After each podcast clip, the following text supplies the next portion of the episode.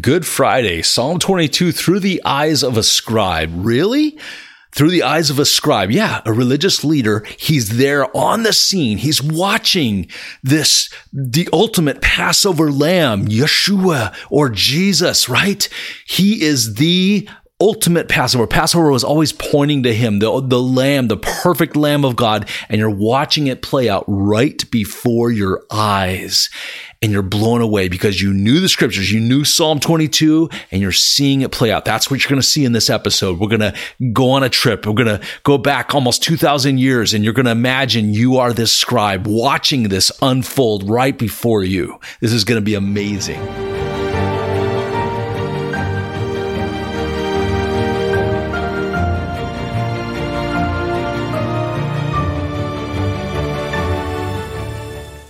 Right. So Good Friday, right? Okay. Psalm 22 through the eyes of a scribe. So here's the Hebrew, and this is just the introduction of the Psalm. And this is how you, you would have read it in those days. And then here, imagine this. Okay. We're going on this journey right now, you guys. You're in Jerusalem. It's 32 AD. You've had this cute little lamb with you for almost five days now and it's now it's passover morning. It's a friday. It's it's a beautiful day. You have to take this beautiful little lamb with you down to the temple to the entrance right here where the priest would see you and, and he would greet you and he would just look at the lamb. He would inspect the lamb, not you. He would just look at the lamb and see if it was found without fault, right? Without blemish. And when the, the lamb was found without blemish, he would, he wouldn't look at you once to inspect you, but he would look at the lamb. Then you, when it was good, it was a perfect lamb without blemish, you could bring it in for the sacrifice for your sins and for your family's sins. So this is a a big deal. So you can freely go to the temple of God and you can worship there. That's, that's the context of what this day was like for many of the Jewish men and, and the families there back in this day. They had to bring the lamb with them, right? So that's what we see here. We see this, this cute little perfect lamb without blemish. And by the way, these were born in Bethlehem and they were bought by the temple priest back then and, and, and brought up to Jerusalem about five miles away and, and brought into the temple. So here we have the temple as what it would have looked like uh, back in Yeshua's time, back in Jesus' time. This was the temple that Herod uh, rebuilt and, and made beautiful. And you're bringing your lamb down into this gate again, right? And this is this is just part of what Passover is about. And so here you see the temple again, and, and you're excited because you get to go in and worship. And again, here's the, the priest meets you right here at the entrance, and he examines and he he he cross examines, he inspects the lamb and looks for a blemish, and he says to you, he says, and this makes you very happy. He says, "I find no fault in him." So you can bring your lamb in for the sacrifice and you could freely go in to worship Yahweh, to worship God, right? So you're excited, you and your family. This is a great, awesome thing and you're very excited about it. So you go in and, and you're worshiping in there, and then you hear a commotion. I'm going to go back to the what, what, we're talking about here. So the context is you, there's this great commotion on the other side of the temple area where the Antonia fortress is. This is where the Romans are. It's a, it's a horrible thing. You don't like that the Romans are there occupying your country, but they're there and you hear this commotion and you hear a crowd yell out, Crucify him! Crucify him! But then you hear the distinct sound of Pontius Pilate's voice saying, But I find no fault in him. And it brings you back to your lamb. You're, you're remembering that your, your lamb was found with no fault, right? And that's what we see. We see that your lamb was found with no fault. And you're like, what, what's going on here? Something, something strange is going on. And then later you, you see a big mob, a big crowd, and they're moving up to the east towards that hill called Golgotha or Calvary. And you see Yeshua, that, that rabbi that you heard about, and he's carrying wood on his back and he's been beaten badly. He has stripes on his back from, from being scourged by the Romans. And he's going up the hill and people are mocking him and he's walking up that hill and you realize he is going to be crucified with two criminals up on the top of that hill. And then later you see him up there crucified and you wonder what is going on. So you head up there about 9 a.m. You're heading up there and you're, you're going to see what's going on. But then suddenly something amazing, something eerie actually happens and it starts to get dark in the middle of the day. It's, it's noon. It's, it's only the third hour and it's, it's getting dark, very dark to where it's it's just scary. People are starting to freak out. You hear women screaming in the background and it's getting darker and darker. And the Bible says this, you guys. It says this and it says it in Mark. And here we, we see it says, then the sixth hour noon came. And I'm sorry, I said the six hour or the third hour, but it's the six hour, which is noon came and darkness fell over the whole land until the ninth hour, which is what? 3 p.m. That's the brightest time of the day, you guys. Don't you agree with that? That why would it get dark during this time? And by the way, if you're a critic of this, there are secular historians from that time that recorded a darkness in that area so dark that they said that you can feel it if you can imagine what that was like. Secular, not, not Christian historians, but secular have recorded this darkness. So something very strange is going on here, you guys. Very eerie and strange. And then you as a scribe, you're, you're looking up and you see everything gets really dark and here's Jesus on the cross and it gets darker and darker. Here he is. He's hanging on the cross. You can barely see him now as you're up there on top of that hill with everybody else, but you still hear mocking. But Jesus is very silent. In fact, he was silent. He didn't say a word up there on that cross. And it brought your mind, you were, you were going to Isaiah 53 where it says that he was silent, like a lamb before his shears. He was silent. And then it gets pitch black from noon all the way to 3 p.m. The brightest time of the day, it is pitch black. And Jesus, Yeshua, didn't say anything. He was quiet. But then at the ninth hour, Jesus cried out with a loud voice, Eloi, Eloi, lama sabachthani, which is translated, My God, my God, why have you forsaken me? Suddenly you realize, as a scribe, Jesus, Yeshua shouting out, My God, my God, why have you forsaken me? He was the ultimate rabbi and he was taking everybody there to Psalm 22 and you knew it. It says this, the beginning of the psalm says, My God, my God, why have you forsaken me? The very words that this great rabbi up on the cross of all places shouting this out so everybody there would understand what is going on. And then suddenly it gets light. The day gets bright. And you also realize as a scribe who knew the scriptures that Psalm 22, the title was Eliath Shakar Shakar means the dawn, day, light.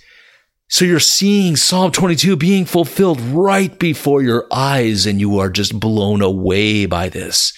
This is, this is just incredible. Suddenly it's light in Jerusalem and you know that this psalm is being fulfilled, the psalm of the dawn as it's called. And then you hear Yeshua cry out. He cries out, why are you? He doesn't cry this out, but in his mind, you could imagine that he would be because Psalm 22 is being fulfilled right now. And you remember it. Why are you so far from saving me and from the words of my groaning? Oh my God, the psalm continues and you realize this is what's happening. Oh, I cry out by day, but you do not answer. And by night, but I find no rest. And you realize it is day now and he's crying out, but it was also night for three hours. But I am a worm, verse six, or, or in the Hebrew Bible, verse seven says, I am a worm, or that word is tola, right? Tola sheni. And no, and not even a person, not a person, a disgrace of mankind and despised by the people. So this is the actual worm that would stick itself to a tree to give life to its offspring one time in its life and it would die and it would literally burst open and stain the wood red, a crimson red color for get this three days. And then it would turn as white as snow and it would fall to the ground like a snowflake. That is the worm of Psalm 22. It's called the Tola. And I actually wrote a book about it. You can check that book out. It's it's actually right here behind me. It's Tola Shani. You can get that on Amazon or other places like that. But you're going to see what this just this one verse, verse six in your Bibles or verse seven in your Hebrew Bibles. This Tola tells a story of the cross, you guys because it gives life to its offspring. It dies that there's this red stain on the wood that it was attached to for three days. And then it turns as white as snow, which, which brings us to Isaiah chapter one, verse 18. Come now and let us reason together, says the Lord. Though your sins be as scarlet, they shall be made as white as snow. And though they be as crimson, and that word is tola, they shall be made as wool, like lamb's wool, pure and white and clean. Wow, isn't this amazing? All being fulfilled right before your eyes as a scribe. So then it continues, and you see that. You see that Tola in your mind as a scribe. You know it's used for dyeing, for the red dye, for the fabrics of the temple, for the priestly garments, for the veil of the temple, for the scarlet yarn. It's from the crushing of this little creature that's found on all the oak trees in the land of Israel. And then it brings you back and you realize Isaiah is being fulfilled too. It says, with his stripes we are healed. There's stripes on that little creature, the tola, the worm of, of Psalm 22. But you also see, and it makes you very sad, the stripes on Yeshua. And it says that all who see me, you remember this Psalm 22, all who see me deride me. They sneer and they, they shake their heads. You see people around Yeshua right now mocking Jesus, mocking him and making fun of him. The Roman soldiers, some of the Jewish leaders, some of the religious leaders, some of the common people mocking Yeshua. And you realize this is Psalm 22, which was written by David 1,000 years earlier. David was writing it as if he was looking down from the cross and seeing the whole scene before his eyes. And it continues, my friend. Watch this. They divide my garments among them, and for my clothing they cast lots. Suddenly, you, as this scribe, you, you're looking around and you see the Roman soldiers and they're casting lots for Yeshua's clothing. And you're, you're, you're blown away. The psalm is being fulfilled right in front of you, right before your eyes. This is mind blowing. My goodness. And then you remember the psalm. It says, My strength is dried up like a piece of pottery, and my tongue clings to my jaws, and you lay me in the dust of death.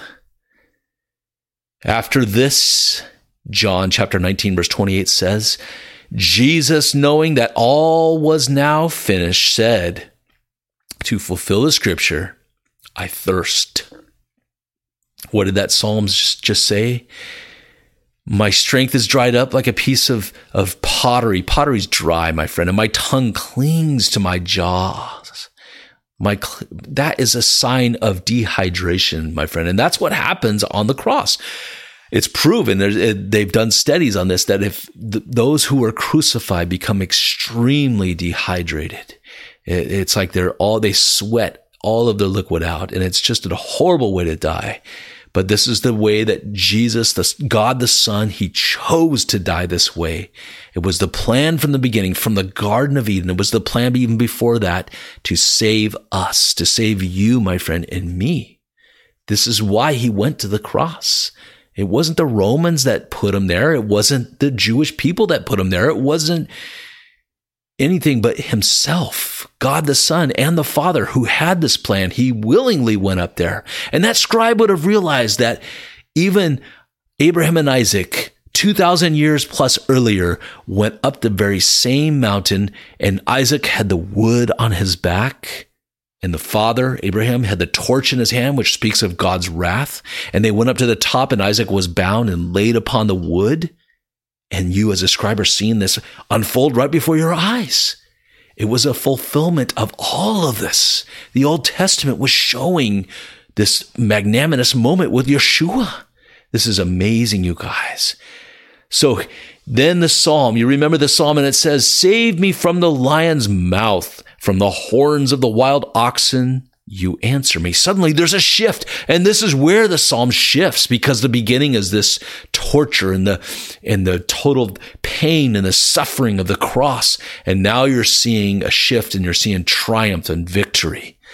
But the lion's mouth, remember Peter said that Satan goes about like a roaring lion seeking whom he may devour.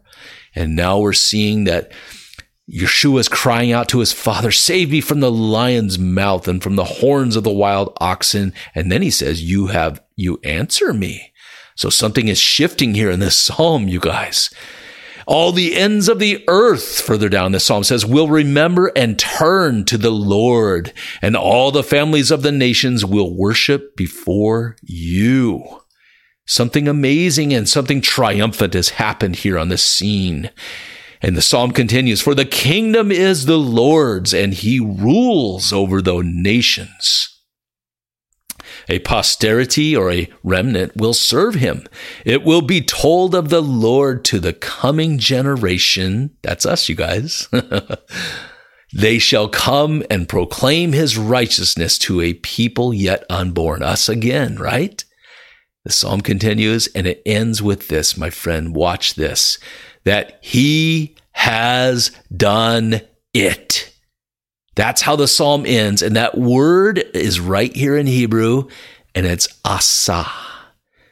Asa in Hebrew, which means what? Accomplished.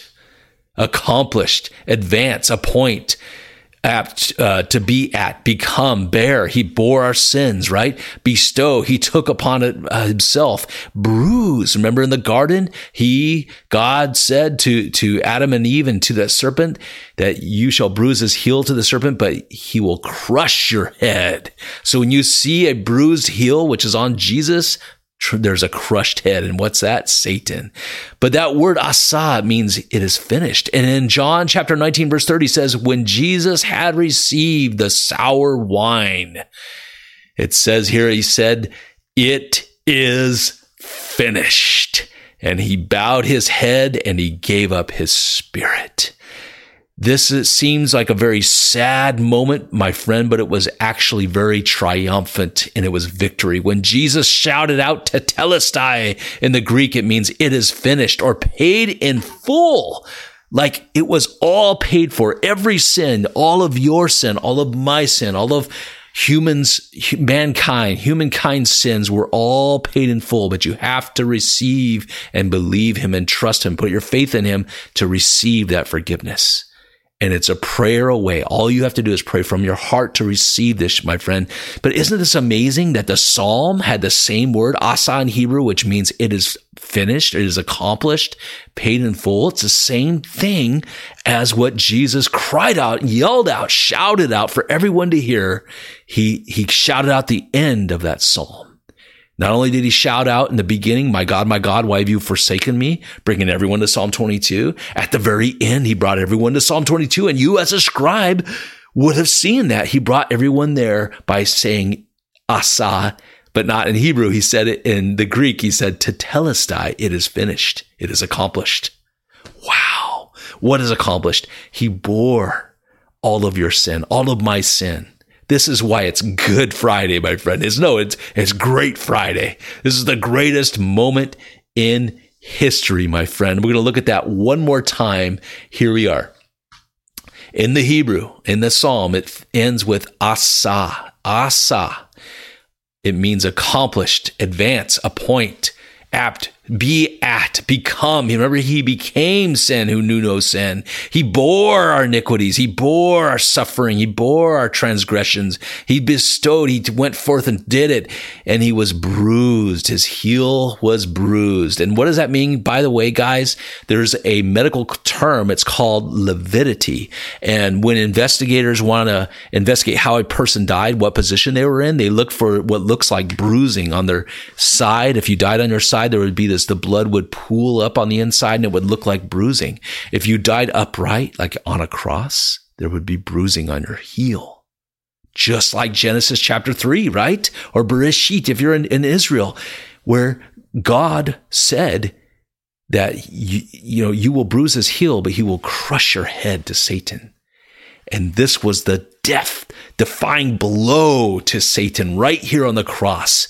Jesus' heel was bruised, but Satan's head was crushed. All of his authority was crushed. Here it is again. I can't, I just, I can't stop it.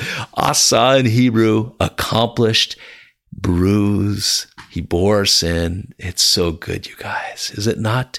Remember, Jesus cried out, It is finished, paid in full, all of our sin, past, present, and future, paid for, paid in full, my friend. It is great, great Friday. And that is why we call it Good Friday, my friend. That's why it is the greatest Friday ever. So good, is it not? Right on, you guys. Hey, I love you. And by the way, I'm going to be preaching this tonight. I'm releasing this video on a Friday morning, and it's Good Friday when I'm releasing this video. And guess what? I'm preaching on it tonight at my local church, Dungeness Community Church. You can get the link down below and you can watch it live. Okay. At 6:30 p.m. Pacific time. I'm, I'm over in Washington state over by Seattle. So Pacific time, you can watch it live. Invite your friends because there's going to be an opportunity where they can give their life to Jesus.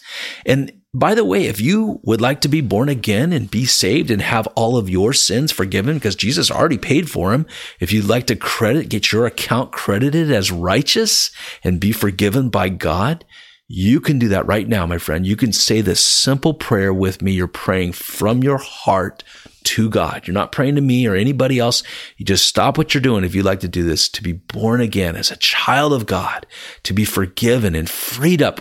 The biggest experience I had when I was born again was this sense of freedom and lightness. I had, it was like a heavy weight was lifted off of me and cast into outer space.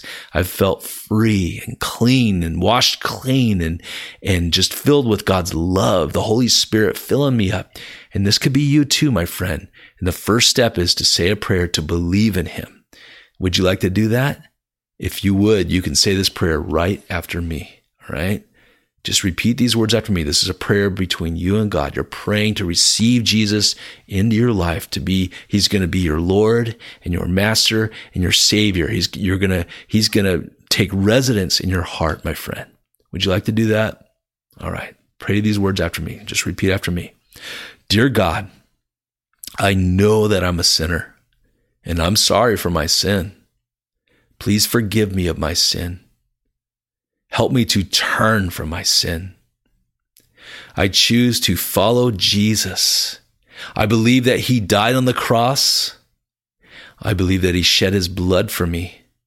And I believe that in three days he was raised from the dead and he's alive today. I choose to follow him as my Lord and as my Savior from this day forward. Please help me to do that. I pray all this in Jesus' name. Amen. Amen, my friend. Hey, God loves you. God loves you. And you are a new, fresh child of God. You are born fresh with a new life. And make sure you're reading the Bible every day if you're in Israel, start reading the New Testament as well as the Old Testament. Read them both and, and get connected with like One for Israel or Jews for Jesus. They're really good. There's a, a channel called So Be It. You might want to check it out on YouTube. They're really good, you guys. But don't forget, you can catch this message tonight, Good Friday, right? Tonight online at Dungeness Community Church. There's a link down below and you can watch it live. Invite your friends. All right, you guys, God bless you. I love you.